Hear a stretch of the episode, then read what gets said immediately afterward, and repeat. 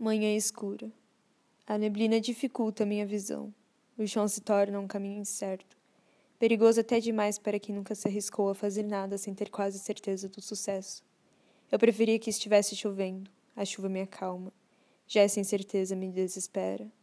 Não sei dizer se é por causa da escuridão ou se é porque eu fico aqui, parado, olhando para frente, vendo as pessoas caminharem em direção ao nevoeiro com tanta certeza de que não tem nada a perder desaparecendo da minha vista, desaparecendo da minha vida, como sombras que ficam cada vez mais distantes ao ponto de chegarem longe demais para se enxergar, e eu as perco, de vista e de alcance.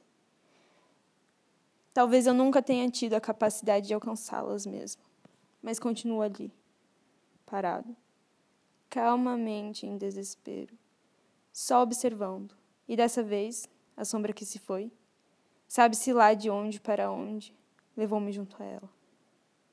Acorrentada a uma âncora em direção ao oceano, e eu permaneci ali, afundando-me conforme as correntes alcançavam a areia do fundo do mar. Por séculos e séculos, lembrando-me da desgraça que é ser imortal, quando o que mais se quer é simplesmente ser levado pela correnteza e morrer em uma terra distante.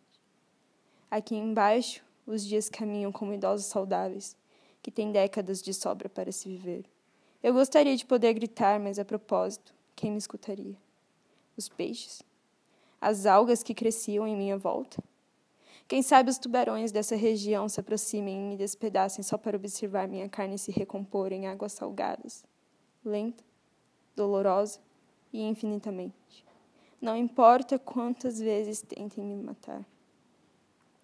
É isso. Eu pedi e os deuses me escutaram.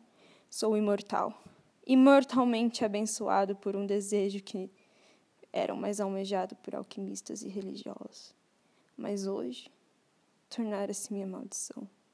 E aqui, dilacerado, sei que não é a primeira vez que me acontece isso. Lembro-me do mês passado. Talvez tenha sido semana passada, talvez ontem. Não sei ao certo dizer, as horas passam como décadas. Mas você estava feliz. Disse que era melhor eu voltar que eu estaria bem ao seu lado, e num piscar de olhos partiu.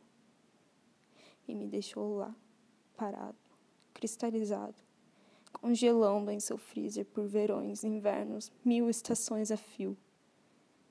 Tornei-me imortal esperando por você.